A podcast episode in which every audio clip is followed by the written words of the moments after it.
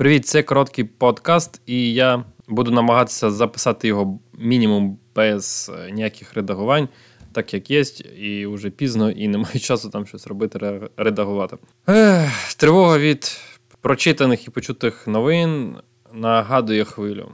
То Байден заявляє, що вторгнення в Україну відбудеться 16 лютого або найближчим часом. Потім ситуація, наче заспокоюється, і Мордор нічого не робить. І у розмові друг стверджує, що е, це просто нагнітання, ніякої війни не буде. І ти заспокоїшся на це все добре. А потім знову призначають дату нового нападу. Сьогодні дуже тривожний день. Сьогодні відбулася Рада безпеки РФ, там, де члени, члени, от, от правильне слово, да, ці всі люди-члени, е, які висловилися за визнання незалежності в лапках так званих ДНР і ЛНР. І Путіну вже сьогодні обіцяє прийняти рішення, і ЗМІ писали, що він уже сказав лідерам Франції і Німеччини, що найближчим часом підпише указ про визнач... Е, визнання так званих ДНР і ЛНР. І зараз Путін виступає по результатам засідання Ради і щось там згадав Полтаву, да, і в принципі і піхує. Сьогодні в інтернеті і ще згадали виступ е, Володимира Жириновського в Держдумі 27 грудня, і він сказав такі слова. А взагалі піхуй, що він там сказав? Суть, що о 4 годині ранку, 22 лютого, вторгнення Росії в Україну, враховуючи, що Путін шиз і помішаний на символіці, дата ця для нього щось все-таки значить. 22 лютого це 22.02.22. Для прикладу, нагадую, що Путін нападав Грузію, коли дата була 08 08 08. Тобто напад на Грузію розпочався 8 серпня 2008 року. Коротше, у Кремлі е, в цьому мордорі люблять всякі символічні штучки.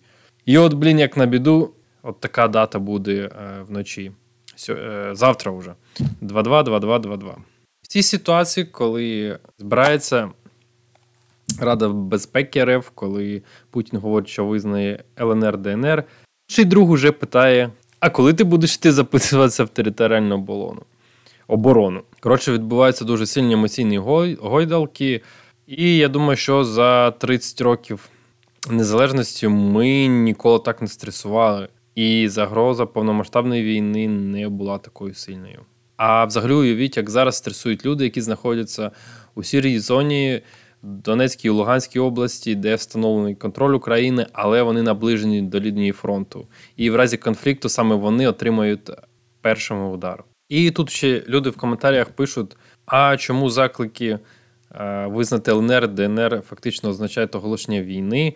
Я не дипломат і не спеціаліст в геополітиці. Ну тут просте коротке пояснення. А якщо Росія признає е, ДНР ЛНР, то в яких межах? Бо е, в лапках в конституціях цих в лапках республік вказано, що їхні межі це межі Донецької і Луганської області. І якщо Росія визнає ці республіки, а вона виходить, визнає їхні межі, а потім що вона буде просити Україну покинути території, які контролює Україна. От вам, е, в принципі, і привід розпочати війну. Росія, Росія заганяє в лапках своїх миротворців і відвоює для ДНР ЛНР наші українські землі. Але не факт, що буде так страшно, можливо, Путін просто понтується, йому нікуди діватися, і щоб зберегти якось там свою міну, він зараз е, всім давить на нерви. Як би там не було, всім сили, терпіння. І хай нас оберіга удача, Бог і Бог будь-якої релігії, щоб всім було добре, всім було.